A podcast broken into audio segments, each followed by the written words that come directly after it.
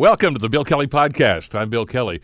Well, reaction to Don Cherry's comments and subsequent firing continue to roll in. We get a few perspectives on what happened and uh, what the heart of the issue really is here. Also, uh, what is going on in Bolivia and South America? Former President Evo Morales accepts political asylum in Mexico. We'll delve into that issue. And public hearings for the Trump impeachment inquiry start airing on television tomorrow. We'll get into that and tell you what's going to happen and maybe what the ramifications are going to be. It's all coming up. The Bill Kelly Podcast starts now. Today on The Bill Kelly Show on nine hundred C H M L.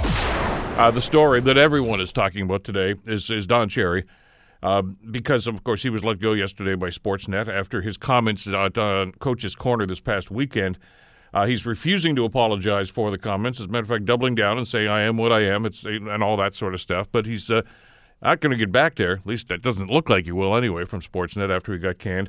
Uh, it has caused a firestorm of controversy, though, on both sides of this issue. He does have his supporters. Uh, others are standing up and simply saying it's about time that something like this had to happen. We're going to look at this from a couple of different angles on the program in the, uh, the next little while, and I'm going to give you an opportunity to weigh in on it as well. We'll open the lines up and uh, get your phone calls and emails and tweets on this a little bit later on this hour. Right now, though, I want to bring Bernie Farber into the conversation. Bernie, of course, is the chair of the Canadian Anti-Hate Network and always a welcome guest here on the Bill Kelly Show. Good morning, Bernie. How are you today? Good morning, Bill. I'm fine. How are you? I'm good. I'm good. I'm good. still trying to I'm still trying to get my head around the, the response to what's happened over the last two or three days here with the Don Cherry thing. And, and I, I, I think the thing that I find most troubling about this, Bernie, is The, the some of the people that are defending him, and there are a lot of people who are defending him on this, are, are really, the, the common thread here seems to be, well, that's just Don Cherry being Don Cherry. At, well, at, like, at, at what like point saying, did we set the bar that low, where if you're a celebrity, you can get away with it? Well, I guess it's like saying, if you're a bigot, you're a bigot. I mean, th- there's no getting away from the fact that what Don Cherry did was just unacceptable. And it doesn't mean that he doesn't have his supporters, because we have people in Canada who, who support some of the views that, that Cherry enunciated uh, the, the other night, and, and that's too bad. But I honestly believe that they are very much a minority in Canada, because, Bill, if they weren't, Don Cherry, I believe, would still have his job today. Mm-hmm. I think Sportsnet made a very calculated decision, a business decision, but a moral decision at the same time. Uh, I mean, Hockey Night in Canada is kind of an, uh, an iconic sports thing uh, in, in, in this country. And to have Don Cherry be the kind of main representative, if you will, of Hockey Night in Canada is no longer, you know, acceptable, especially, I, listen, we, we let too much go from John T- Ch- uh, Don Cherry already. I mean, He, uh, you know, he criticized the English and the French and L G B T Q, and I mean, the list goes on and on. What he did uh, the other day, however, you know, topped it. I think people just were not prepared to take it anymore. And yes, you're going to hear uh, the supporters. They are the loud and noisy ones. They're the, they're the squeaky wheels. But in the long run, they're not going to get the grease. Well, and it's you make a very valid point here, too, Bernie. Uh, the, the whole thing about his, when he started doing this thing, uh, he was a hockey guy uh, talking about hockey players and about the National Hockey League. And I figured, okay, fine, he's controversial and he's going to say some stuff that's going to get people talking. But at some point, and I can't even put my finger on when it was, uh, he took it upon himself to simply say, well, look, I'm so popular right now, I can talk about anything on this program. And, and, and once you get out of your own realm where, where there is no expertise, Uh, you're right. I mean, he's crossed the line a number of times, and, and they just turned the other way because, hey, you know, we're getting ratings, so I guess that's okay. And and you remember there was this incident, I can't remember exactly which one, there were so many of them, uh, where the C- when, when, when Hockey Night in Canada was actually being produced by C B C, that they decided to put on a seven-second delay. Yeah. And I thought that delay was still in, in place. Clearly it wasn't in place on, you know, on, on Saturday night when, when, when this whole thing happened. Um, but, you know, the fact of the matter is that Don Cherry will always be Don Cherry. I mean, if, if he if he wanted to do the right thing, he would have apologized the very next day. Look, Ron McLean sat silently while Cherry went on his harangue. Uh, however, the difference is that uh, that Ron McLean had something to say the next day, and it was profound, and it was honest, and it was from the heart. What did Don Cherry say, you know, after this whole thing blew up? As you said, he doubled down on the whole thing. He said, I am who I am. Well, you are who you are, but you are yesterday's man. And I, you know, I, I think Sportsnet did us all a favor. I think it was time for, for Don Cherry to, you know, retire and go his own way. And I think it's time that Hockey Night in Canada become a little bit more modernized and, and impact on all Canadians, not just the few that like Don Cherry. There's another reality that I think people have to get their heads around here too, Bernie, is uh, a lot of the anger that's being expressed now is being ex- shot towards uh, Sportsnet for obviously letting him go. It's a business decision. I mean, you you know, this, they keep throwing this thing of free speech out here. Well, this, first of all, as you and I have talked about in the past, yes. there's, there's, a, there's a line between free speech and hate speech, and, and I think he crossed it, and I think he's done it more than once. But the employer has the ultimate say. I mean, if I start going off on a tangent and say things that, that are, are contrary to the policies of the company I work for, I'm gone. And yeah, and, I mean, and and he's a, he's in the same situation. Yeah, he's very much in the same situation. I think he got away with a lot because he was seen to be this uh, you know iconic hockey guy. But in in the end, I think not only did Sportsnet make the right decision, but you know when, when you start talking about you guys. So who are you guys? There really is no you guys in Canada. We are all then you guys because we all came from someplace else at some time or another. I'm, I'm assuming that Don Cherry's ancestors also came from someplace else unless he's Aboriginal, which he's not. So, you know, th- this whole thing that feeds into this very dark side of humanity, um, I, I think Sportsnet actually not just made the right call, but kind of shed some light on what Canada is all about. Uh, you know, we, we, we look some, and by the way, we we can't be too smug about this either. I mean, we, we have our Don Cherrys. He's not the only one who does this type of thing. There are others out there, and by the very fact that he's received support in, in loud numbers uh, tells us that Canada is not the perfect place to be. But when you take a look at what's happening down south and you take a look at what's happening here, uh, I, I think we can we can take some pride in, in this country. Well, look, and you're absolutely right. I mean, there there are more people like that. Some of them hold public office in this country, and yes, and, they do. and, and and that's that's got to be a going concern with us as well. But but again, there's so many things that, that you can shoot holes through with, with what Cherry said. First of all, the the, the xenophobia that he obviously seemed to be the undercurrent here, but he was factually wrong. I mean, you know, his Canadian soldiers, God bless them. We honored them again yesterday, and as we should every day. They were not the only ones that fought for freedom. There were Sikhs, there were Muslims, there were Chinese, there were go down the list. They Ab- many of absolutely. them did. Absolutely, and that's and that's why Canada is Canada. You know, I wrote a piece for Remembrance Day that appeared uh, uh, on, on I think it was on Saturday in the National Post about a private Michael DeVries who who, who immigrated with his family in the early nineteen hundreds from Holland, uh, happened to be Jewish. Uh, entered the armed forces during World War Two, um, and his exploits were, were amazing. If you if you read, he took out machine gun emplacements, and he was killed in action. And he happened to be a Jewish Canadian, and very few people realize that sixteen thousand Jewish Canadians enlisted for service in World War Two. That was forty percent of the male population of uh, of the male Jewish population, and the same can be said for Sikhs and for Muslims and for many, many others because they all believed in Canada. Um, you know, they were Canadians first and foremost, and this is what Don Cherry, not, I don't think he forgets. I just don't think he accepts that. Um, I think he lives in a Canada that's, uh, you know, that that's from really another time and another place. Bernie, as always, thanks so much for your input into this. Uh, we're going to see what our listeners have to say about this. I uh, appreciate your uh, your time for us today. Thanks, Bill. You take care. You too. Bernie, Ar- Bernie Farber, of course, is the uh, chair of the Canadian Anti-Hate Network. I want to bring Ryan Kennedy into the conversation, too, from the Hockey News, and uh, we'll get some reaction from you in just a couple of minutes as we go to the phone. Ryan, thanks so much for joining us. Welcome to the program today. Thanks for having me. Are you surprised by the backlash that uh, that's uh, been coming, I guess, from both sides, really, over the last twenty-four hours or so? Not really. I mean, Don Cherry has always been a very polarizing personality, and he's so incredibly well-known in this country that something this big, I, I think it was a moment that even for his detractors, they didn't think was going to happen. It, he just seemed so entrenched on that spot in Coach's Corner that no matter what he said, the powers that be that he worked for were, were going to let him do it. So I think there's that shock factor that everybody is dealing with. But tomorrow is another day. The sun came up today. Um, and, and I know I've, I've heard some commentators saying, well, you know, ho- that's it. I'm canceling my, my Sportsnet subscription. I'm not going to watch Hockey Night in Canada anymore. Uh, that's that's that's anger. I get that. But at the same token, um, the, the, the show will carry on. I mean, there are still going to be hockey fans here. And, and you know, Don Cherry is gone, but the, there, there will be somebody else. Certainly. And there's some pretty good candidates out there, I think.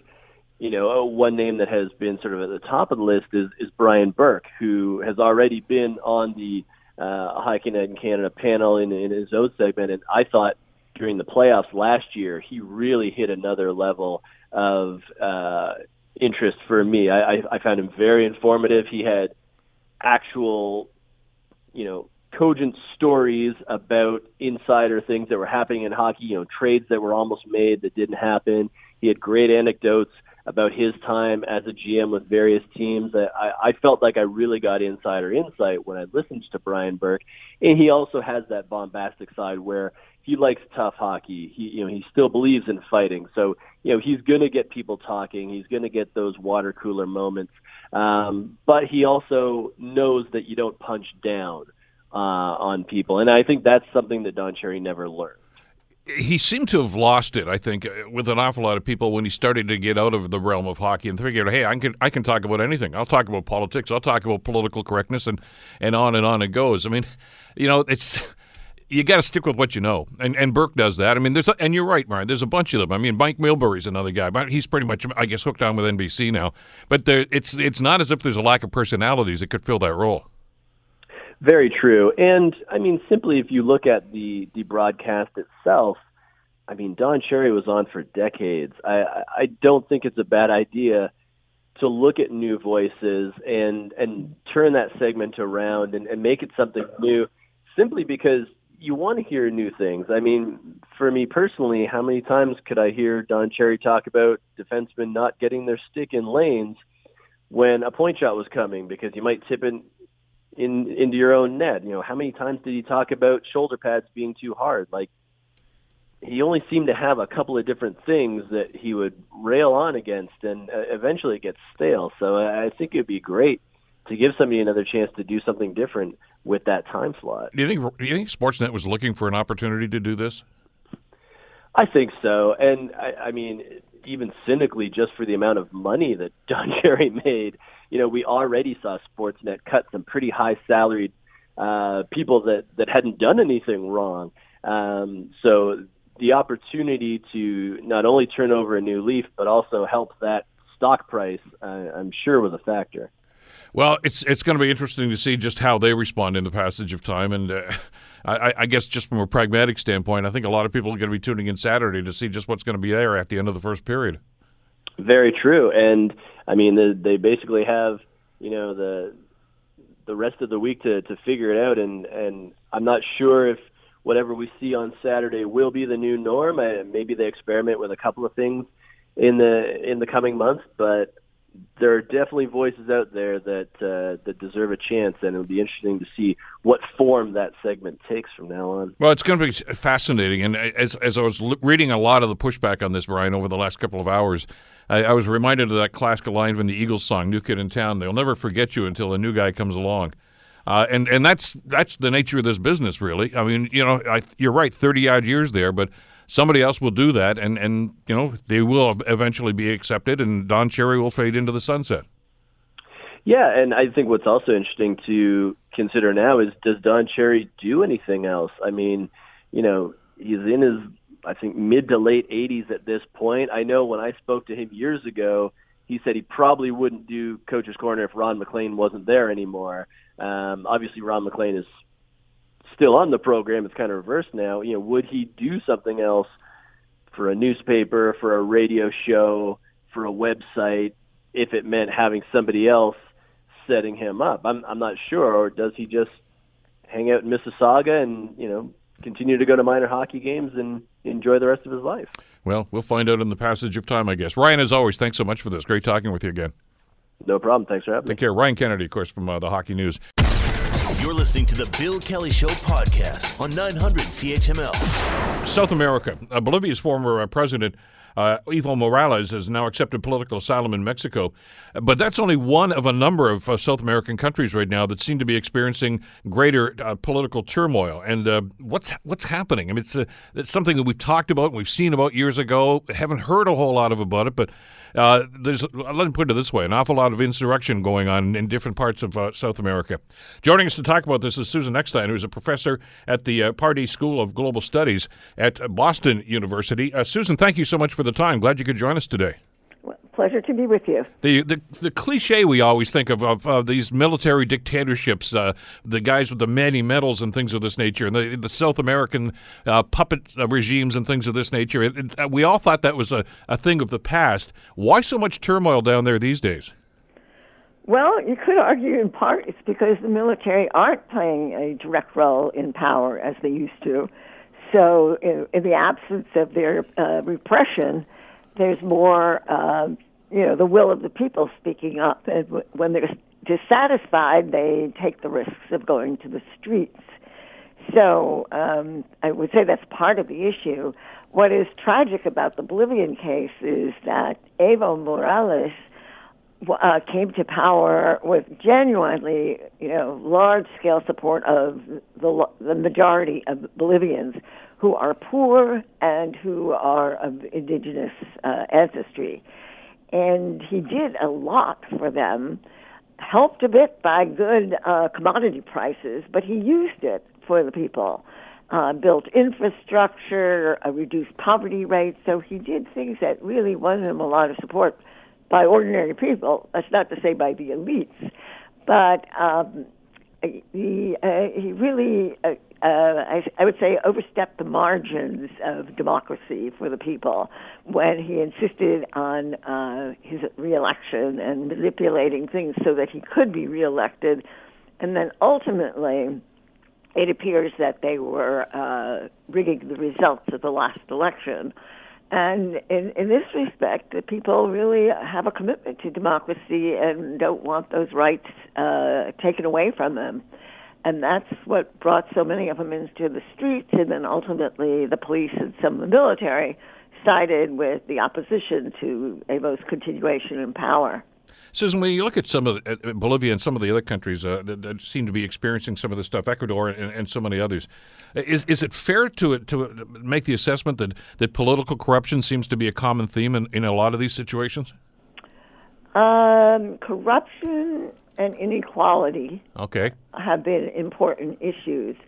Then the specifics have, have you know varied. So Chile, which has been having exceptional um, unrest uh, in a country that used to be highly politicized, but then after a very repressive military government, uh, when the when uh, Chile uh, returned to democracy, it was really quite quiet in the country. And what sparked, I think, what has been building up in Chile is that uh, the the government has moved higher education more and more, privatizing it, making it less and less expe- accessible to you know, little low-income people. And I think that's caused a lot of resentment. But the um, what really turned Chileans into the streets now was an increase, uh, a fairly modest one by American standards, but I think it was the principle of increasing the subway fare. And this is a country that's not poor, and where the government probably did not even need to, from a financial point of view, increase um, the price of the subway. And I don't think was under pressure from the International Monetary Fund that has been a lot behind a lot of the protests. Um, but so the causes, I would say the immediate causes varied a bit by country. I, there's probably a little bit of contagion. When uh, one country starts having a lot of unrest, it probably inspires people who, who are aggrieved in the other countries to protest as well. So, uh, but the Bolivian case is, is for the moment, serious in that there's a power vacuum that, um, you know, it's unclear how it's going to be uh, filled. And so far, the military action, haven't actually taken over. So in that sense, it's very different than the a situation in the past when the military have come in. I want to ask you about that mindset in a second, because I want to get into the uh, the Ecuadorian situation, though, if I could, for just a couple of seconds here, Susan, because you were talking about... If you don't mind, I actually, I'm not as well-versed in that one. I rather talk about the cases I know more about. Sure, okay. okay. Well, let me go back to my original question then, uh, because the, the reason I brought Ecuador up is because of the, part of the, the concern there, of course, is uh, uh, they took away a fuel subsidy and people took to the streets. Right. Uh, it's different in, in North America than it is in South America. I mean, we, we have a, a situation here in Canada where the, the federal government here just imposed a carbon tax on prices of gasoline, and there was outrage that, well, the price is going to go up, but we, uh, we're, uh, we're quietly outraged here. We don't take to the streets like they right. do in South America. Why, why, why the difference? Um, well, there is probably more of a, of a tradition of people taking to the streets, in part because they, their capa- people's capacity to bring about change through formal politics has been so limited.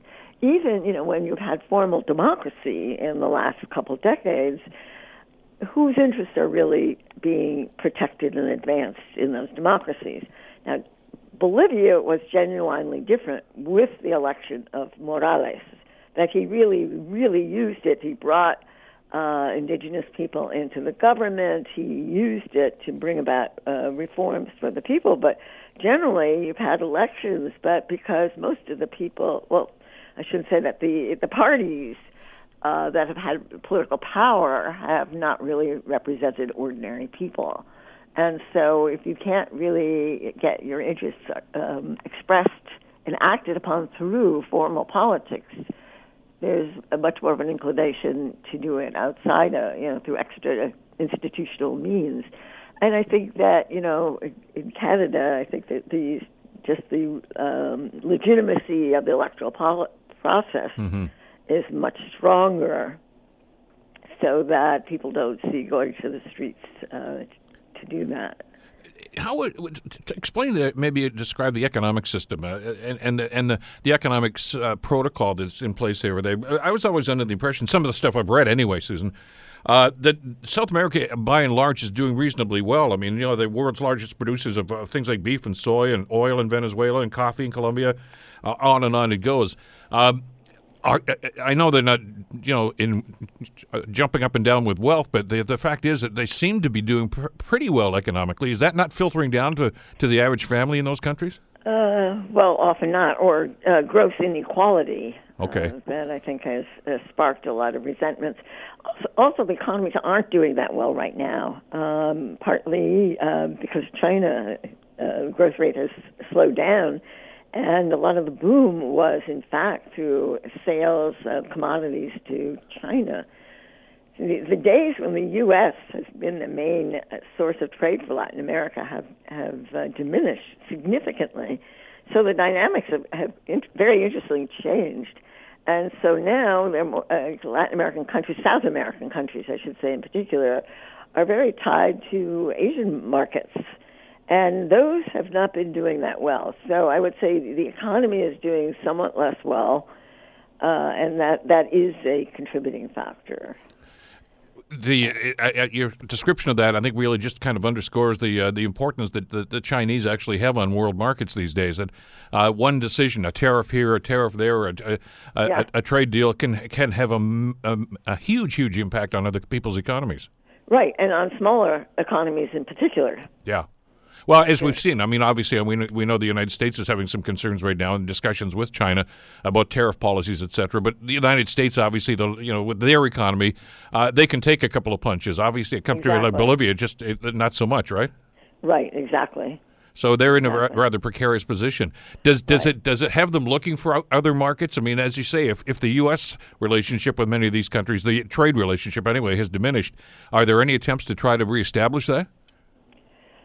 Um, I mean, I, I don't think the U S has been completely written off of the books. It's just that the um, Chinese economy expanded so much, mm-hmm. and they are, you know, you know, thirsting for commodities.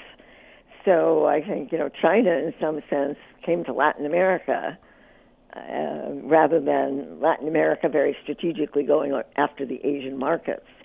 And I, I suspect they also liked it politically as well as economically, because politically it meant it made them less dependent on the United States. and the U S less able to bully them around as they have done, you know, for decades. So it, it is an interesting kind of shift in in the landscape of, of Latin America. But the one thing I think is, is really quite interesting is this commitment to, to democracy and how that in itself is now, you know, sparking protests, um, where, where there was an era when Latin American countries didn't have democracies. So, and, and, and, you know, it, it's a weakness of the democracies, but it's also, a, you know, a tribute and strength of the democracies that, in fact, people feel that if they are opposed to conditions, they feel that one way or another they can do something about it. Uh, in Bolivia, I'm not very optimistic, hopefully incorrectly, on the outcome, because I, I think to Evo's discredit, he really never um, uh, groomed somebody to succeed him. And, you know, he he could have been a Mandela, and he did himself in, I think, by, you know, not graciously exiting from power the way Mandela did to, you know, to turn over the baton to a successor. And now I think there's just a very serious um, power vacuum, and I fear that the the old elite will step into it because they are, they have money, they have uh, organization. And that that means that probably a lot of the redistributive measures that uh, uh, Morales took may be undone. Is is there a people's hero that they can rally behind? Uh, obviously, Not if they're really. just if they're upset with Morales and he's gone now, he's off right. the scene. No, it's that's the sad thing that there is not a person there to to a likely successor. I mean, there'll be a successor, sure, but there is nobody that's the obvious person. Uh, for people to point to, who has, you know, charisma, credibility, legitimacy. Uh, there's not such a person right now. It, but that, that, I think, probably just adds to the frustration that the people are feeling there. I mean, you know, as as you go through these changes of government, some of them forced changes, obviously. It, it's like that old song, the line from the song, you know, meet the new boss, same as the old boss. If if it's not yeah. going to have any positive impact on, on the general population, uh, they're no further ahead. Well, I think they may be worse off, frankly, because um, Evo was so unique by being a person of indigenous origins, and but he rose through, ironically, through the cocoa growers union. But you know, it was through a union he had, so he built up a big base, um, um, and there's nobody like that right now.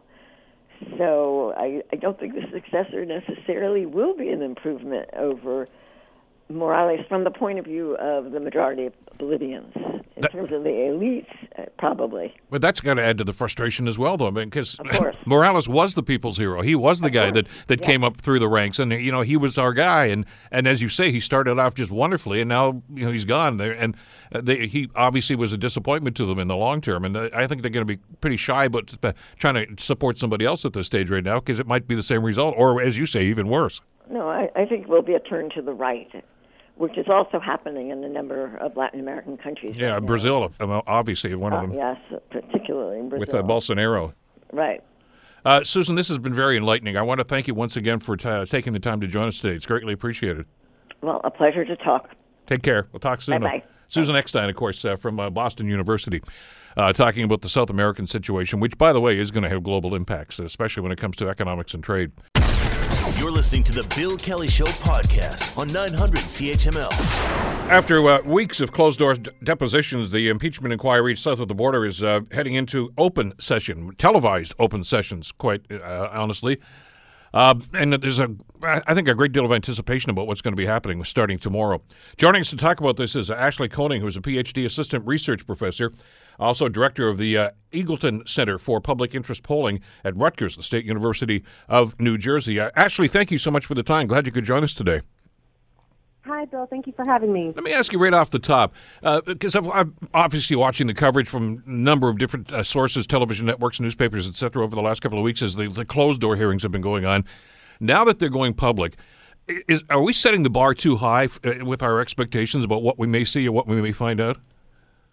You know, it, it's a hard call, and I feel like we go through this every time uh, one of these events comes up. This is this is probably the the clearest, uh, you know, the clearest situation that we've had um, in terms of going towards an impeachment. But we, we thought this was going to come up uh, back when we were talking about Russia and the elections. And so who knows at this point uh, whether or not it's going to be overblown. We have some pretty clear transcripts and tidbits from testimony uh, that had happened behind closed doors. And I think the Democrats are now hoping that this is the public's chance to actually hear it verbatim from the mouths of these top officials.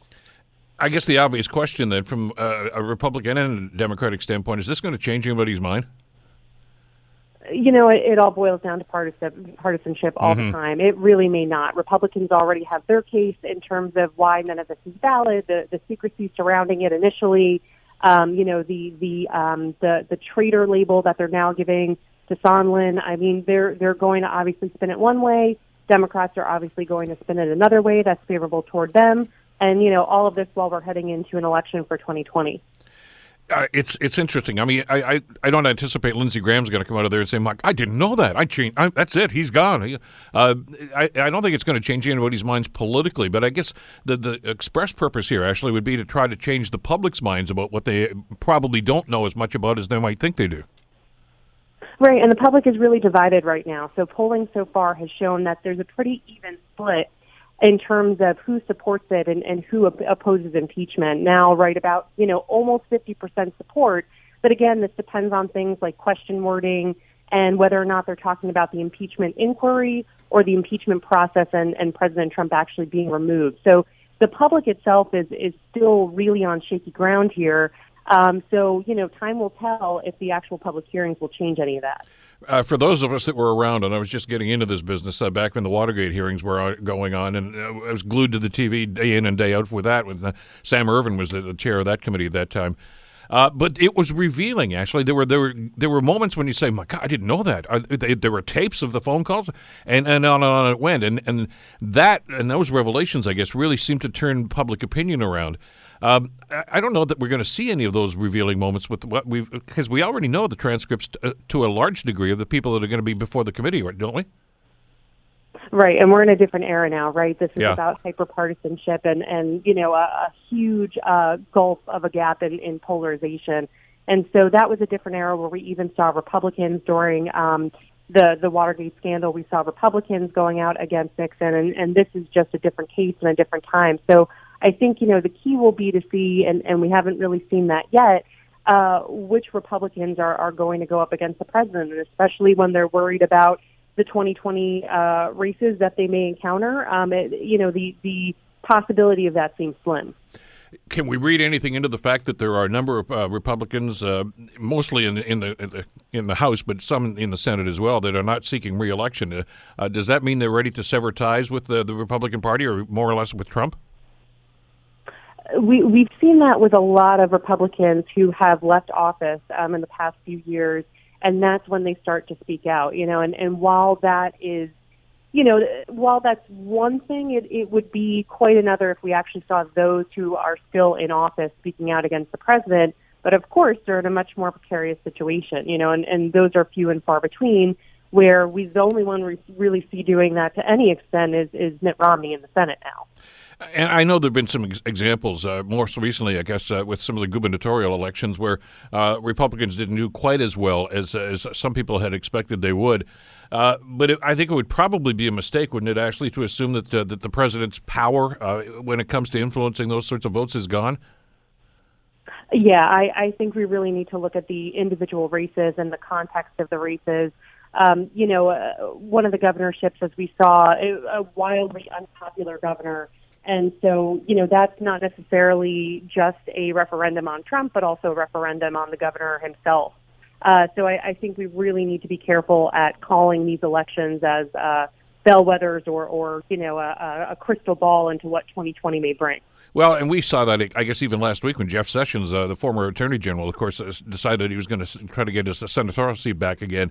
Uh, and, and obviously he and, and, and the president have butted heads on a number of different issues, which is one of the reasons why he, he doesn't have the job anymore. But he was very kind and very uh, forthcoming about his praise for the president in his first campaign ad. So clearly he understands that, uh, that, that Trump still has an awful lot of influence when it comes to those elections. Yeah, I mean, in, in a lot of these seats, too, I mean, President Trump is more popular than, uh, you know, the incumbent uh, senator or member of Congress. So they, they, of course, want to keep those ties close, whether they're running or running again. Um, you know, it's it's a good campaign strategy for them heading into a, a big year. When the Mueller report came out, um, and, and Bill Barr told us what was in it, obviously. It, it, not, well, he told us what he thought was in it anyway.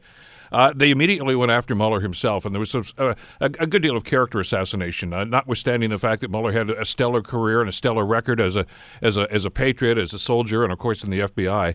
Uh, when they start these hearings tomorrow and, and, and somebody like William Taylor gets on the stand, do they go after somebody again who has a very impeccable he- uh, C V? You know, a lot of it, again, depends on things like uh, stature and body language and how these officials portray themselves. Um, again, this is all going to now be live on T V, and, and that's a very different medium. And, and we've seen that throughout history and its effects on politics so often. And once again, this is sometimes where, uh, you know, no pun intended, but the, the appearance and the aesthetics of the, the television can trump Um, you know, what the actual information is that's being given. And, and unfortunately, that happened to some extent with Mueller. Well, yeah, he was not a, a warm, fuzzy guy. Uh, and, and obviously that right. that didn't translate. Uh, the, the camera has to like you, and the public will like you if the camera likes you. Right, exactly. You know, and, and you know, then we see these characterizations come out about these officials. So, you know, the other thing is uh, voters and, and the public in general are just so fatigued with, with politics nowadays here in the States, that the, the other difficulty is getting them to pay attention. And so however these uh, hearings get filtered in the news and in media outlets will make a big impact on how they're interpreted by the public. Well, that's an interesting point. Uh, and, and again, I'm, you know, you made the point about, you know, this is not Watergate anymore. Times have changed. The media uh, landscape has certainly changed. Uh, when the Watergate stuff was going on, obviously the three major networks essentially were carrying that stuff. Uh, and that's where we got our information from, and I guess we were allowed to, to take from it what we would. But don't you find that the, with the polarization that's going on politically now, that people seem to go to their own sources for their news? Uh, you know, if you're a Trump fan, you, you're not going to watch uh, C N N. You're probably not going to watch M S N B C, but you certainly will watch Fox. Uh, and the other side of that spectrum, of course, if uh, you know, if you don't like Trump, uh, you're you're watching Rachel Maddow. You're not watching Sean Hannity. So that, that the news yeah, is going to be filtered for us, isn't it? Yeah, of course. I mean, and this is why we see such polarization in, in media as well. And it's not just that, it's not even the point that they're using different headlines at times. They're actually covering completely different stories. Um, so that completely frays, you know, what the public is viewing and, and the, the, you know, unity in what kind of news they're receiving. So once again, if these hearings get filtered into how the media interpret it, uh, again, it all depends on what media are you listening to. And, and obviously, you're going to take from that what you will. Um, is it inevitable that the House is going to move to impeach? You know, right now, it really does seem like they will, uh, given the numbers that the Democrats have in the House. Um, but, you know, I, I think at this moment, it's it's pretty obvious that we what we'll see in the House versus what we'll see in the Senate.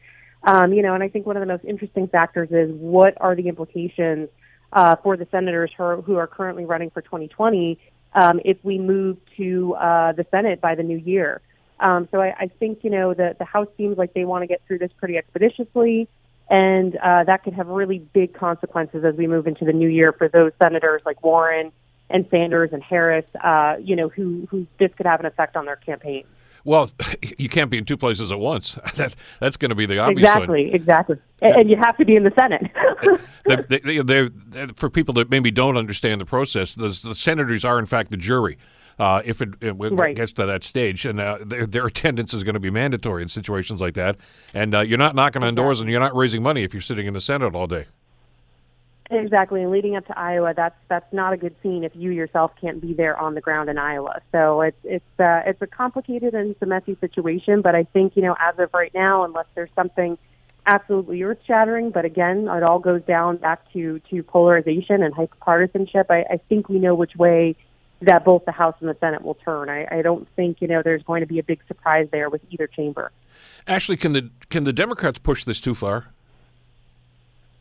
You know, I, I mean, in in, the, in, the, in, the, in, the, in the, with public opinion, I mean. Right, right. Well, you know, it's it's a precarious thing as we lead into a presidential election year, and especially depending upon who the, the eventual nominee is, there's been a lot of talk that um, now they feel like they're framing the issue wrong, and perhaps using the Latin of quid pro quo uh, is not really the best way to convey it to the American public. So the Democrats are already trying to change that strategy of how they're they're depicting this, and maybe going more for a um, mob boss metaphor, which is, you know, somewhat more tangible for Americans just because of the movies and the history and so on and so forth. And so, you know, I, I think that's a problem, conveying the message correctly. And, and with those, you know, uh, voters that could be on the fence, a lot of the voters in the suburbs who actually voted in moderate Democrats, and those moderate Democrats who took a while to actually um, support impeachment, uh, there, there's always a risk here, because th- those moderates that they're going to desperately need in twenty twenty to turn the tide, um, you don't want to uh, corner or upset those moderates where they think like the House is wasting time instead of getting stuff done. So it's it's a delicate dance. If, if there's a characterization that I think we could fall back on here, uh, and I've heard a number of different commentators uh, use this this analogy, uh, the Republicans seem to be arguing about about style. In other words, how this is being done. Uh, the Democrats seem to be focusing on substance. Uh, it, do you see that continuing as these whole meetings go into open session? Yeah, most definitely. And I think, you know, honestly, we've, we've seen that uh, go both ways. Whoever is one that's, you know, on the defense, um, you know, they're they're always going to take that approach. You know, Democrats have taken that approach about style, about transparency, um, when Republicans have done the same thing. So, you know, I, I think those themes are still going to be prevalent as we lead into these live hearings. Republicans will find, uh, you know, something to, to um, you know, discredit the, the those who are testifying and, uh you know, any of the stories that come out. We we know who's going to be there. Uh, and, and as you said, it's the people, that, most of them, all, these, all of them, I guess, have been behind closed doors already, Kent and, and, and Taylor and, and the others. Uh, right. They they say, the Democrats say they don't need John Bolton and his testimony, uh, but I got to figure that deep down inside they'd like to get him in front of that committee. Yeah, oh, I'm sure. And same with Mulvaney. I think, you know, this is this will be another interesting piece of the puzzle in terms of uh, what happens with, with, you know, Bolton and Mulvaney, and, and uh, in terms of, um, you know, a judge ruling on whether or not they can testify. So, uh, you know, yeah, these would be huge fish for the Democrats to get, but we don't know whether or not at this point if they'll get them. Well, because Bolton's already doing a little bit of teasing here. His lawyer is saying that he he knows stuff that the committee has not yet heard. So it's it, it, that's got to be awfully tempting for them to say, look, at yeah, we, we got to get t- in front. Now, we don't know, of course. I mean, he's a hardcore Republican. He's a right-winger. He was supposed to be a hawk. Uh, yet we find out he had a much of a, a, a very contrary point of view how, as to how this whole situation should have been handled. Right, right, right. Calling it a drug deal, in fact. Yeah. Um, so, you know, it's it's uh, it'll be fascinating to see what happens with those two in particular, and whether or not they get them on the stand, um, you know, and, and uh, what they may say. The uh, Rudy Giuliani's two buddies that were arrested in New York a couple of days ago, um, one of them is seemingly is cooperating with them now. Is that going to have an impact on this hearing? Uh, you know, it, it really depends on what information comes out and, uh, and and where that goes from there. I mean, it again, the stories will get spun in terms of uh, how the different media outlets view them and view what it means, and, and they can very easily be turned into, uh, you know, nefarious figures that the administration had no dealing with. And, and we've, we've seen this in the past with other circumstances when we went through all of this with Russia. So, you know, I, I think, you know, like we talked about at the beginning, I think setting expectations at a, at a pragmatic level and not, you know, overly expecting any bombshells is, is the way to walk through this impeachment hearing. Ashley, you were telling us right at the beginning of our conversation how uh, polarizing this has been, and, and obviously it's very much been going down partisan lines. Uh, the, the best news I've heard about this whole thing is that actually the, the the lion's share of the questioning is going to be done by lawyers, not by the elected officials. Uh, we saw that obviously with the the confirmation hearing uh, with Kavanaugh and, and some of the other hearings that we've seen televised over the last little while, where uh, it's not really a Q and A. It's really a five-minute rant by whoever has the microphone at that particular time. Uh, are you hopeful that we're going to get down to, to brass tacks and actually have factual question and answers here through the lawyers? I was going to say, I think it definitely is a positive sign, or at least a more optimistic sign, that there will be lawyers and that this wouldn't just be grandstanding uh, by, by different members. You know, I, I think uh, potentially it will get at, you know, the, the essence of, of, you know, the different testimonies and what needs to be done or said. um, in, in, a, in a much more scholarly way. So, but again, only time is going to tell uh, in terms of what information gets out and, and whether or not the media and then the public view it as, as any type of bombshell. And again, we, we know these testimonies. So this is essentially the, the third time we'll be hearing this information. So I think a lot of this rests on the ability to see the the uh, those who are testifying and the aesthetics and the spectacle of it all. Do the people, by and large, grasp exactly what's going on here? And I, I'm, I'm not trying to be flippant. I'm saying, uh, because we're, we're reminded time and time again that uh, we just talked about lawyers being involved in this. Uh, this is not a, a legal issue. This is a political process, isn't it? Yeah, no, I, I I totally understand what you're saying. I think, you know, there, there's a, with impeachment in general, there is such a level of difficulty and complexity with understanding what this means, what an impeachment inquiry is versus, you know, actually being removed from office and what the different steps are and how the House and the Senate act in this regard. It is a complicated process to understand. It's a, it's a somewhat complicated uh, situation. Um You know, again, there, there's kind of the, the, the boiled-down, watered-down version that we can talk about in terms of, you know, this was a, a quid pro quo, uh, to use the Latin phrase. Um, but I, I think, you know, it's it's still a game of semantics, and it's still difficult to capture. Being from New Jersey um, a couple years ago when Governor Christie had the Bridgegate scandal, mm-hmm. It was a really clear scandal to understand across the country and, and uh, you know, affecting his... Um, his uh, run for twenty sixteen, you know, he, he stopped traffic on a bridge, uh, essentially. And those are the kind of scandals that are really easy to pick up, you know, um, scandals involving affairs, that kind of stuff. These are the murkier ones where it's really difficult to actually, uh, you know, kind of parse through, you know, who's right and who's wrong and what does all this mean. Well, especially because one of the talking points, uh, well, Nikki Haley was just using it again this morning when she was on N B C, is even if what he did was wrong, it's not impeachable. And so, you know, if they take that stand, how do you how do you argue with that? There, it's there, it's it's not as if there has to be, you know, oh, this one item here makes you guilty. Uh, you, it, it, they're going to spin this either way, and it's really going to be up to the elected officials to make their own judgments.